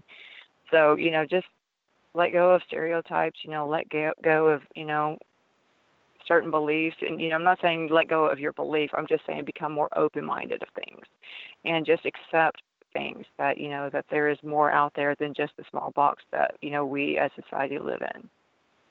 I definitely agree with that. Uh, it seems like uh, the more I open myself to the possibilities of other life forms, the more I am able to um, uh, witness it and see it. Mm-hmm. I think it's because uh, I was raised that way. Uh, I've been I've been having experiences all my life, and uh, the main reasons I accept it is because my mom, um, as when I was a kid, she actually believed me. my dad mm-hmm. didn't really believe me, but my mom had a belief, and that actually kind of let me develop as a person eh, to to experience all these beliefs. And the same thing with I do with my kids. Uh, I, I tell them to open their minds because, eh, like you said, if you close your mind off to these things, it's not going to happen. You're not going to yeah. see. You might you might see something that's really strong, but for the most part, you're probably not going to have a, a, an experience. You yeah. might have an experience, but most part, you're probably not going to have an experience. Uh, exactly. And if you do, you're going to discredit it and say, "Oh, that was just a shadow. That was just a figment of my imagination. That was exactly. just something." Mm-hmm. Agree. Exactly. Exactly. Because uh, uh, I, I, tell people this all the time. If you hang out with me long enough, just you'll see something really bizarre. Uh, it's just because uh, it's because of my I guess my beliefs. I've been seeing mm-hmm. things all my life, and uh, I had I had my mom to, to believe in me, and it, it, made a big difference in my life. And uh, Absolutely. I, I, I experienced the world so much, I guess, more open, a lot better than a lot of people do. And, and I'm, I'm actually grateful that I'm, I can see and experience different things. It's so wonderful. This universe is so beautiful. And we know so little about it. We barely see into it. We barely, just barely glimpse into the edge of it. And we don't know we don't know everything. I mean, we're like you were saying earlier, we it's the audacity of humans that we're the only you know intelligent life form out there. That's just That's crazy. a lot of yes. It, it is. It is. We we need to open up our minds, and um, I think that's our next step in evolution is to see the other side and understand what's out there. We're kind of, at least in the West, we're really closed-minded. We were taught since we were little not to believe in these things. You're like, oh no, there's no such thing as ghosts or angels or or demons or UFOs, and then you know, and we become that way. We're like, oh no, and then we close our Oh, minds off and we're stuck. Yeah. Yeah. Oh yeah, exactly. And uh, you were saying earlier that uh, it's it's it's it's common now to believe in these things. These, these television shows and movies are helping a lot into Mhm. opening our minds up, at least in the West, into seeing more and more things. And I think more and more people are having these experiences if they just kind of let go and you know just start, you know, actually not not believing. You know, it's just we're so stuck in our in our Western ways. I, So, I was just Renee- I'm glad it's getting better. Let, let me ask I'm you, sorry, Renee. Do you, do you think that this is probably a desensitization of the parasympathetic nerve system? That people kind of went out of touch of their their uh, primordial uh, reactions and intuitions, and then rely more on what they can just take for granted, or things that they can see, and just ignore everything else that they take for granted. Their their intuitions and and anything they can experience with their gut feelings, with the like the vagus nerve. Is is there a biological kind of uh, physical reading that we can do to tie in these esoteric feelings and then these other uh, thoughts that that people might take as mysticism or, or uh, something being more esoteric than than it really is, and it could be an actual physical thing that we can measure. Well, I believe is that we lost our connection to the earth when we stopped uh, listening to it because we don't. We're not farmers anymore. We don't. We're not hunters anymore. We kind of got away from being in tune with Mother Nature. And uh, and once we start started getting away from Mother Nature and being you know living these metal houses and concrete houses and technology, computer technology, we have our food grown for us and and we don't have to pay attention to the weather anymore, the crops anymore. We kind of lost touch of of you know being physically grounded, and that's another problem, is that we're not. It sounds weird, but we need to be physically grounded. We need to walk on the earth with our bare feet and be physically grounded back to the earth. And we kind of lose our, our sensitivity to all these things. And it is physical. It really is physical uh, and emotional and spiritual. We just kind of lose our, our, our balance, our touch with, with, with real reality. You know, I I've guess heard that's that before about walking barefoot and allowing the energies of the earth to st- to stimulate you and actually go through you. Uh, Sheila, what's your thoughts on that? That's actually that's so true. Um, you know, I'm a Wiccan, and you know that I, I, you know, I'm I follow the natural path and everything like that. And you know, I'm not a Christian or anything anymore. And uh, it's true. It's true. I follow. You know, with I'm connected with the earth. I'm connected with things like that. One of my favorite places to go to actually is to unwind. It's probably about 10 minutes down the street from where I live. It's actually right by the river. Yeah, I live 20 minutes from the beautiful Gulf Coast of Alabama on the beaches and stuff, but I actually prefer to go to the river. And um, being, you know, you know, Wiccan and everything, I, you know, I'm tied up with the, the the natural world and everything. I'm all about, you know, going barefoot if I can, any moment that I can. And that's what I do. Uh, you know, I believe in Gaia. I believe in Mother Earth. I believe in Father Sun. You know, to be connected with all of that right there, that we are part of this earth. We are part of it. And, you know, I've actually changed my eating ways and stuff. I'm not trying to say I'm all trippy and weird like that. But I've gotten rid of a lot of more of the processed foods and I've actually gone to more of the natural type food. And to be honest with you, just doing that alone has made me feel even way more connected with the earth as well. And I think that actually has helped heighten my senses. All right. And I'm not saying everybody needs to do that. I wouldn't dare do that. But I mean, what works for me will not work for everybody else. But it's the truth. no, no. I mean, the, You're right. You're absolutely yeah. right with the with the processed food. It does Mhm. dull our senses. yeah, absolutely. yeah. Oh, absolutely. Oh yeah. I mean, I get so Oh. excited. Like the other day, I was reading up the benefits of raw spinach, and I was like going around to everybody. Oh my gosh, do you know what raw spinach can do for you? I was so excited. I was like a kid in school. Um, I'm not kidding you, and it's gotten really bad because I'm really obsessed with the health of things. But because since I've gotten rid of a bunch of that processed food, I cannot tell you how much better I feel.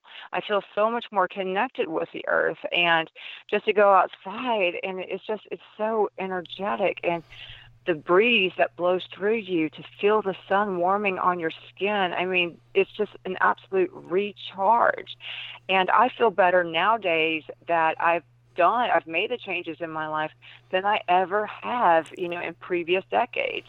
And I, I only my only regret is that I didn't do all this sooner. Isn't that awesome you know, and that I you know think it- you make yeah. a few changes like that and all of a sudden everything comes together and you just start feeling so much better.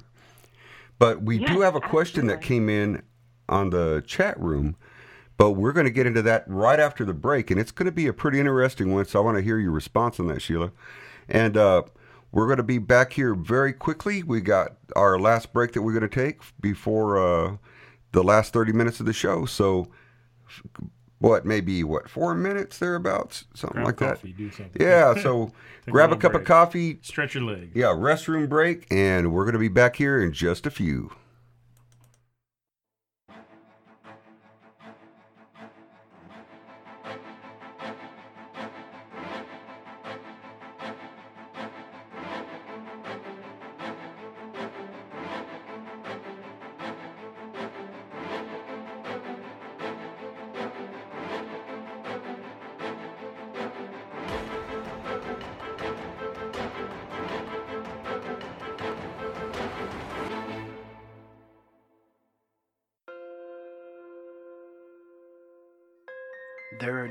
The red pill is bitter in my stomach, but I can't get it back out. I think because I have to. I speak because I have no choice. I walk through this dark age we're in with open eyes. Listen to Open Eyes on latenightinthemidlands.com. And together, maybe we won't stumble and fall.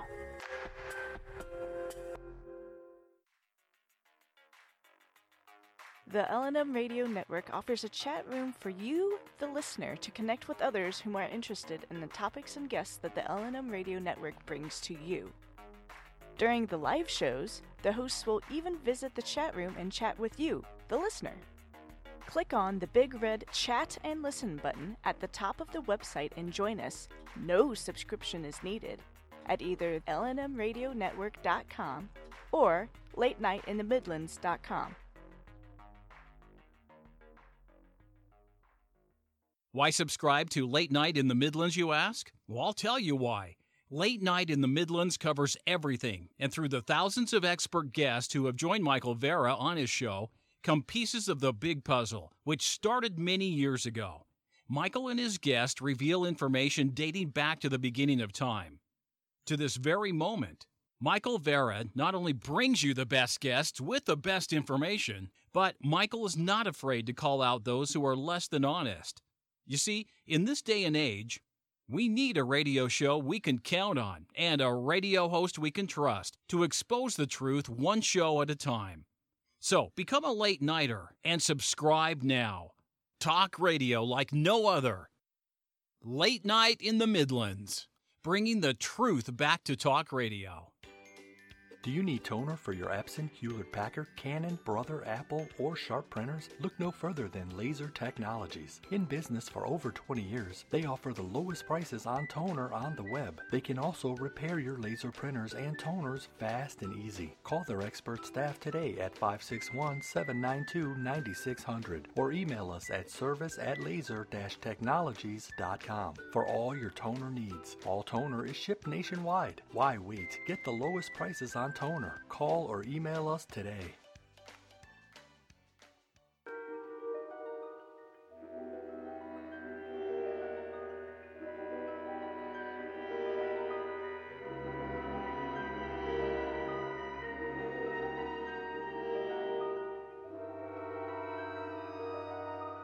There is a better radio show beyond that which is known to the people. It is a radio show more informative than others, and as timeless as infinity. It is the equilibrium between light and dark, between the sheeple and the paranormal, and it is heard at the base of man's ignorance and at the summit of his knowledge. This is the radio show of imagination, a show we call The Secret Teachings.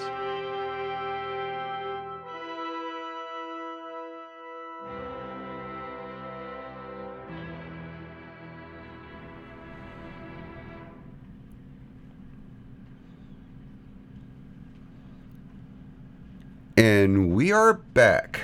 Once again, this is Eddie Hill. This is Paranormal Analytical, and we are with Sheila Renee Parker, the author of The Spirit Within, and she's a paranormal romance author. You know, this is so cool to have somebody with her talents on the show and to be able to have a paranormal romance author. I mean, I've never in my life been able to, or, or I've never been, talked to anybody like this that have the ha, that has this kind of a talent, you know, to write Oh, books like you. this. I mean, I think it's just awesome having you with us, Sheila. I mean, golly, you know. Well, that's an honor. eh, Seriously, Eddie. Though I mean, I am absolutely privileged. So thank you so much. You know, well, this is the coolest thing is, I mean, how often do we have the opportunity to speak with somebody who is able to mix romance and the paranormal together? I mean, this is, I mean, you see things like Beauty and the Beast and things of that nature, but they're they're so few and far between. You know, and to be able to have a, a book, you know, that's the quality of yours, you know, and, and to be able to read it and something that's that fascinating is, I mean, it, it's just incredible. And, you know, I, I appreciate the copy of that. You know, it's just such a oh, great book. I'm enjoying it so much.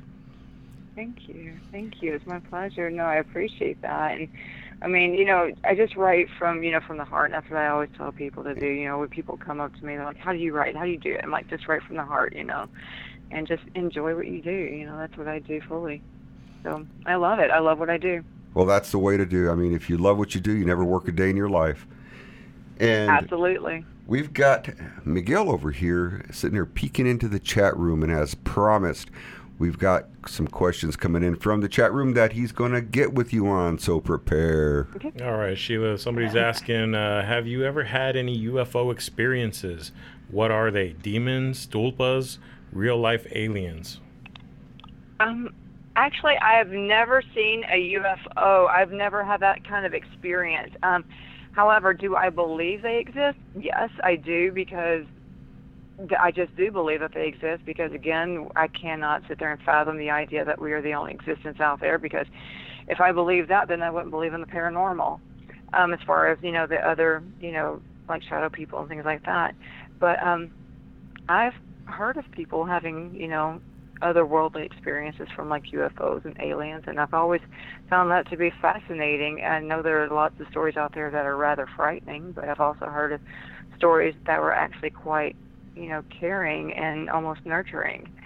So that would be interesting to see. All right, so you, so you believe that it's it, it's possibly a combination of all three, right? So there there could be a interdimensional being or a manifestation that somebody makes, or the, the biological entities that come from other planets, correct? Still there, Sheila? Hello, Sheila. her? Did we lose you? Oh, we lost. Uh oh. Uh oh. Hang on a minute. I think we might have lost the call. Here we go. Hold on. Are we back? Yes, I don't know what happened. Oh my goodness. Yeah, we. So we're gonna have to Okay. call Renee back and add him in, but Yeah. Go ahead and keep talking, and I'll take care of this part. yeah. So so just to reiterate, I was asking, are do you think it could be a combination of all three? So the question being demons, tulpas, and real life aliens.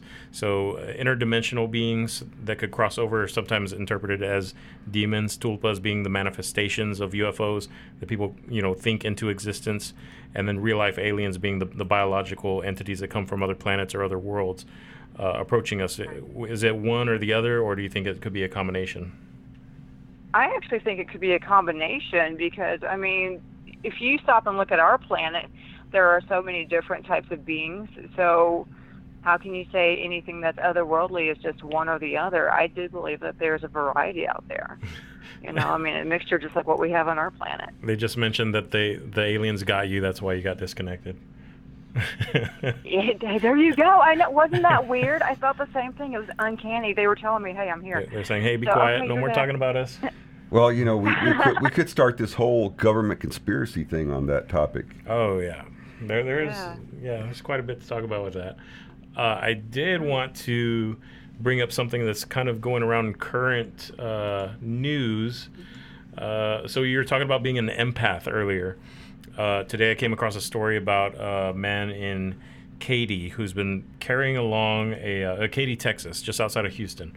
He'd been carrying along this uh, emotional scar all through from from middle school. He's now in his, uh, I believe, late 40s, and he went to address uh, a independent school district where a new superintendent was just put into position. Uh, the man gave a story about him being bullied while he was in middle school, thrown into uh, urinals, had his lip busted, kicked while he's down by a group of kids, and the man who is now uh, the superintendent was the main bully and you know leader of the gang, as you could say.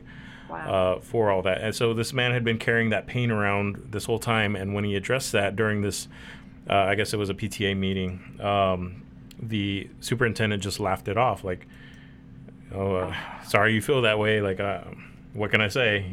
And he he kind of just blew it off. So the the the man that brought this up, you know, he he still doesn't feel closure from that. So do you think that No. that could be something that he could turn into a positive somehow, maybe with the support he might get from the internet and people reading the story, or is that something that um, could turn into a harsh negative with people attacking or criticizing the superintendent and kind of karma bringing its way around? Well, I mean, I do believe in karma. Karma will always find its way around one way or the other. If you project good energy, good things will come back to you. If you project bad energy, bad things will come back to you. But as far as that particular individual who got bullied, um, you know, I if I were to talk to him personally, I would, you know, tell him to, you know, be positive about it because I mean, whatever that superintendent did when they were kids, you know, that's on him eh, to let that go because there are so many amazing support groups out there that can actually help someone to better themselves, to pick themselves up, if you will, off their ground, um, make themselves feel better. Um, don't be just because that individual was ignorant enough to be nonchalant about it and brush it off like it, it was nothing doesn't mean that the victim should carry that weight on anymore. He sh- the victim should actually let that go, and just because the way I look at it, it, it it's on you know it, it's going to come back to the the person that was that was the bully, and um, because like I said you know earlier I was actually picked on a lot when I was a kid. You know I was I would go home crying. I was actually the fat ugly kid that people made fun of all the time. And I, it was horrible. I mean, I, it, you know, there would be times where I wouldn't even want to go to school the next day. But now that I'm an adult and everything, I don't carry that with me anymore because why would I? You know, I've moved past that, and um, you know, kids are kids. You know, sometimes kids are more horrible than others, but I'm not going to sit there and let them control my life. I'm in control of my life, and I'm not going to sit there and, you know, whatever they were going through, that's on them. That's not on me because I'd let that go. And I would suggest, you know, for that guy to do the same thing or anyone else that's been bullied, you know, always reach out to somebody because there are always people out there that will help you out. You know, I mean, even if it's, you know, the internet is full of wonderful support groups too. You know, I mean, the internet is as crazy as you know stuff that the internet gets about you know about bad stuff and everything. There's actually a lot of good that the internet can provide as well. So you know, I think the guy can actually do a lot of good just by reaching out. Right. and you know, he could be anonymous with a lot of things. He doesn't necessarily have to go out with his own name and stuff. There's a lot of great groups out there that can be anonymous as well. Right, and I, I kind of wanted to tie that all into uh, what you wrote in your book about the abusive relationship that kind of is a kickstarter, a catalyst to all these uh, paranormal occurrences. uh, and how it, you know bullying is not just limited to same sexes. There's also the the the physical abuse that can happen in a relationship that uh, Right. you know people tolerate and, and put up with because they claim that since they have a history with somebody, they want to keep that relationship going and they don't want to let that be the the factor that puts it all to an end. They want to try to save Right. and salvage it. Right, that's the truth. And because I mean, like I said, you know, with this book and everything, and my story with Cassie and Raleigh, you know, she stays in the situation because she thinks that, you know, I don't want to give any spoilers or anything, but you know, she thinks that everything's going to be okay. Whatever happened one day won't happen the next day, and because you know, in a lot of cases, especially like when you see on the six o'clock news, so and so ends up being dead because the individual stayed with that person for so many you know years or whatever the case is. And a lot of times the aggressor keeps on promising oh things will get better the next day. No they don't you know. In a lot of cases that's when you know something happens.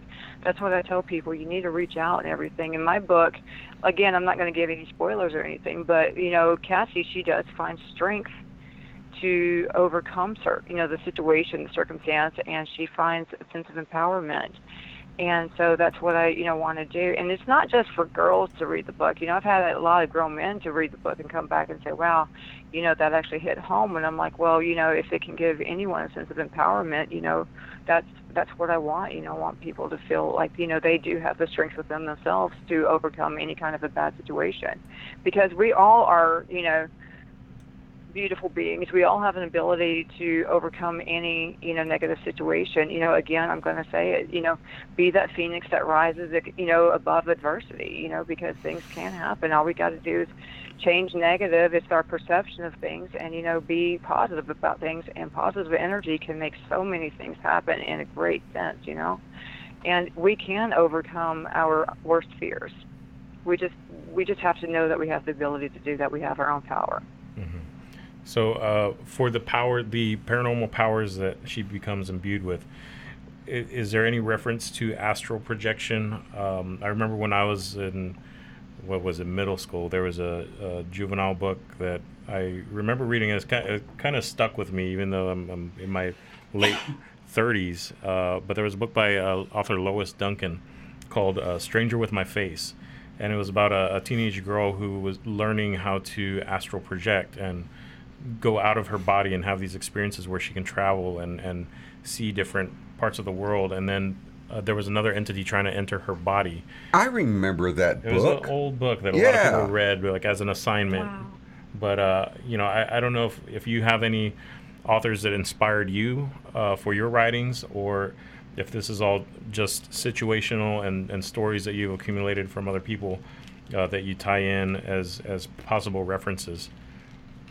Well, I mean, believe it or not, I grew up reading Stephen King and Anne Rice and, you know, and actually V.C. Andrews, which is completely on the different end of the spectrum.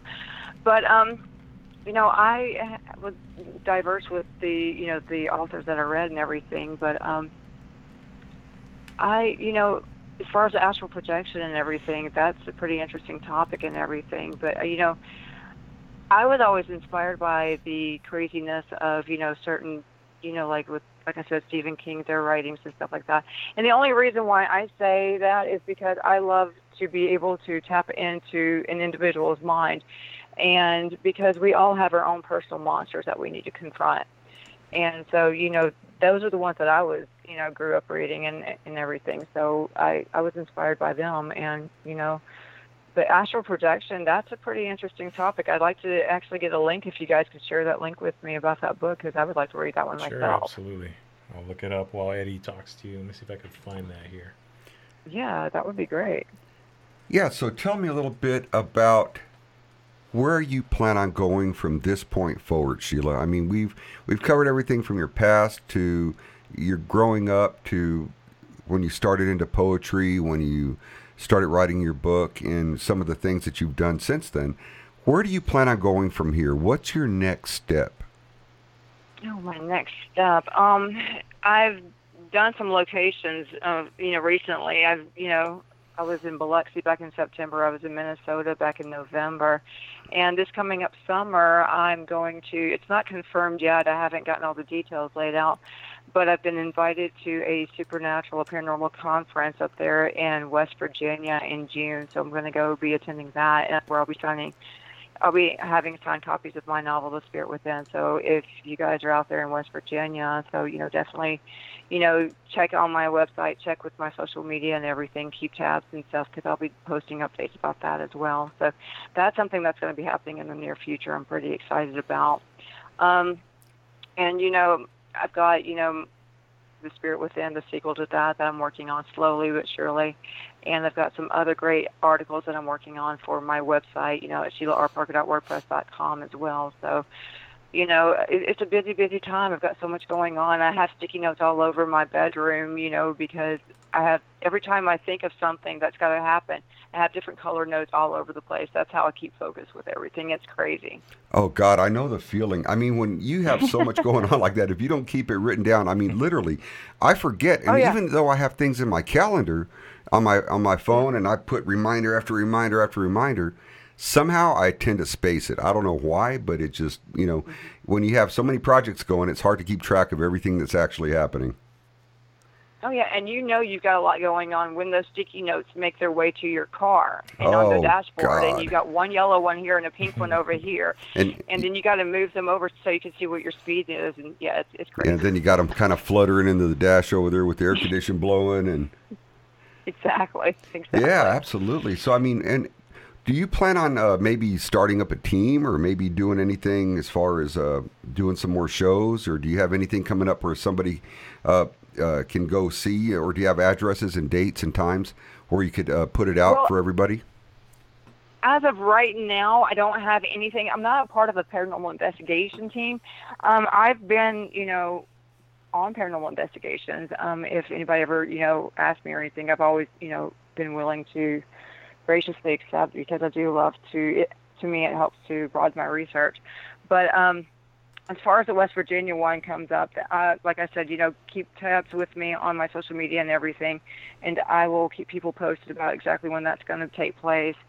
And that's in June, the second weekend of June, and um, I'm really excited about that because I was invited to that, and so I'm pretty, you know, pretty excited about that. I've got something else maybe going on in no, not November. Well, yeah, no, the first week of November. I've got so much going on right now to check out my book, and um, but yeah, so I've got a lot. Like I said, you know, check out with me. You know, with on Twitter, people can follow me at Sheila R Parker. You know, on Twitter and at Sheila R Parker on Instagram, and also you can go to Sheila Renee Parker Author for Facebook, and that's where I always keep my updates going. And you can still, like I said earlier, about SheilaRParker.wordpress.com. That's my website as well.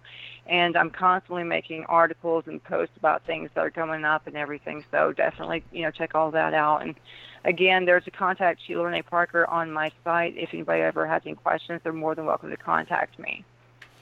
Very, very cool. And you mentioned that you're actually writing a sequel to your book, The mm-hmm. Spirit Within.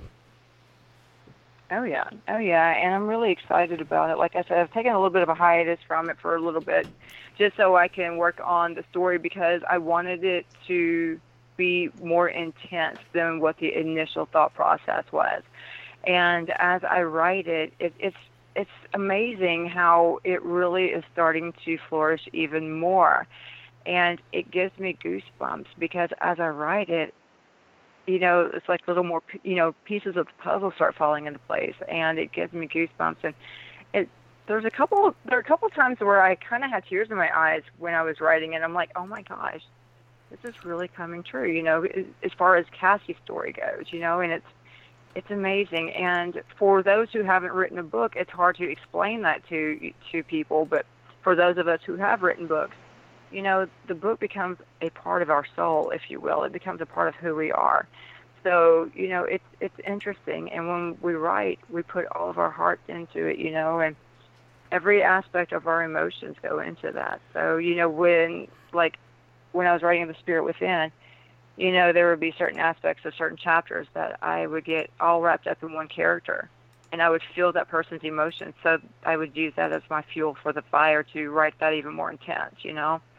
And, you know, as I write Cassie's story, continuing story with a sequel, it's just, it's amazing how more empowered she's becoming as well. So I'm having a lot of fun with it. And like I said, you know, I'm halfway done with it. So I'm getting there, people. So you know, for my readers that have been patiently waiting, I love you guys and thank you so much for your patience.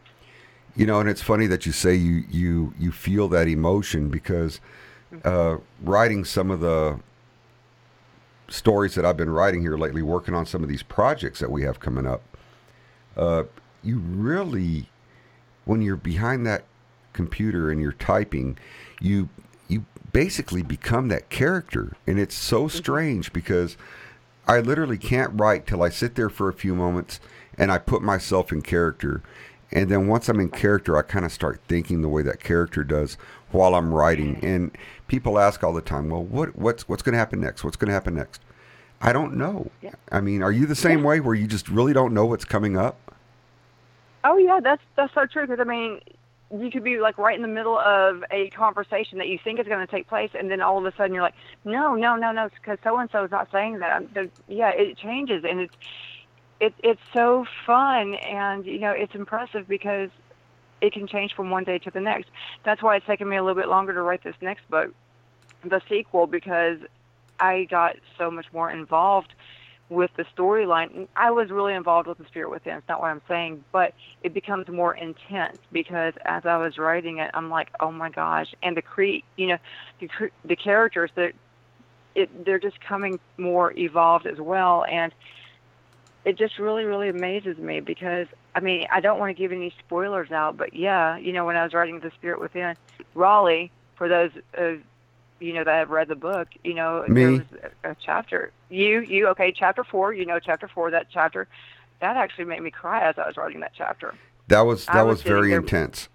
I I know exactly yeah, what you're talking about. I was crying as I wrote that chapter. Yeah.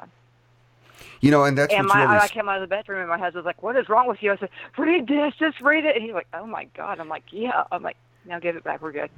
you know, that that's what's really funny. I mean, people look at me and going, "You're really you're reading a romance novel?" Well, it's not just that.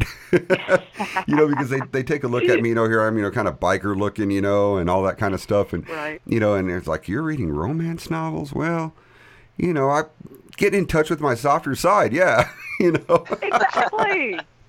Exactly. Well, you know, the author of The Spirit Within, you know, I've got nine tattoos, man. So, you know, I, All I'm not right. all soft and sweet and flowers. there you Yeah. go. I'm all tatted up, you know. And, yeah. Well, very I'm not cool. as sweet as I look. Well, I'll tell you what, Sheila, it's been a pleasure having you on the show. You know, it's just awesome. I'm, I'm so happy that we were able to spend this time and that you were able to share your time with us. Uh, I'm really looking forward to the sequel already. So, you know, be sure to let me know when that comes out because I'm going to buy me a copy of it for sure. And, uh, I definitely will, definitely. oh, yeah, you know, so, um, yeah, and, you know, I wish you the best of luck in, in everything that you're doing and what you have coming up. I think that's going to be great.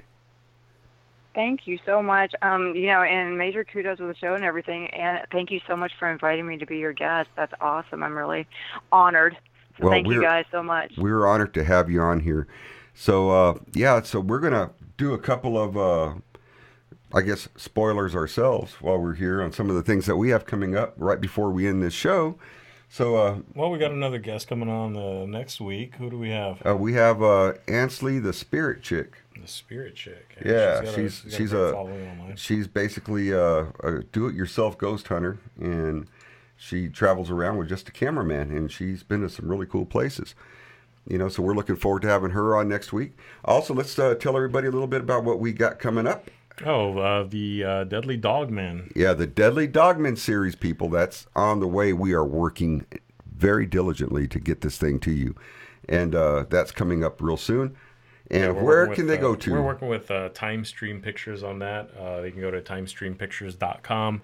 Uh, look up the. Uh, there's actually a button where you can opt into the uh, email database and uh, stay up to date on the information. We're going to have a uh, crowdfunding campaign getting pushed pretty soon through Seed and Spark, and hopefully we can get some contributions from some of our loyal listeners out there and new listeners that have joined us recently. Yeah, we've got uh, Leslie Mitz, and uh, author of the Deadly Dogman. right, she's the author of Deadly Dogman, and uh, Robert Miles, and uh, he's got a very impressive resume. Who is also working with us on this project? So please visit uh, the website and opt in. Put your email address in there, so that way you can keep up to date with everything that's going on. And uh, heck, visit us on Facebook at Paranormal Analytical and also on YouTube. Type in Paranormal Analytical and you can check out some of the little uh, sizzle reels and spoilers and little investigations and stuff like that that I have going on over there. And uh, we'll be uh, keeping you guys up to date. So until next time, we appreciate everybody being here. Thank you so much. And uh, once again, this is Eddie Hill with Paranormal Analytical. We got the incredible Sheila Renee Parker, author of uh, Paranormal Romance. Uh, Renee Rodriguez, which is my co-host, and my other co-host tonight, Miguel Cantu. Wish you all a safe, happy night. Sweet dreams, everybody. We love you guys, and take care. Until next week.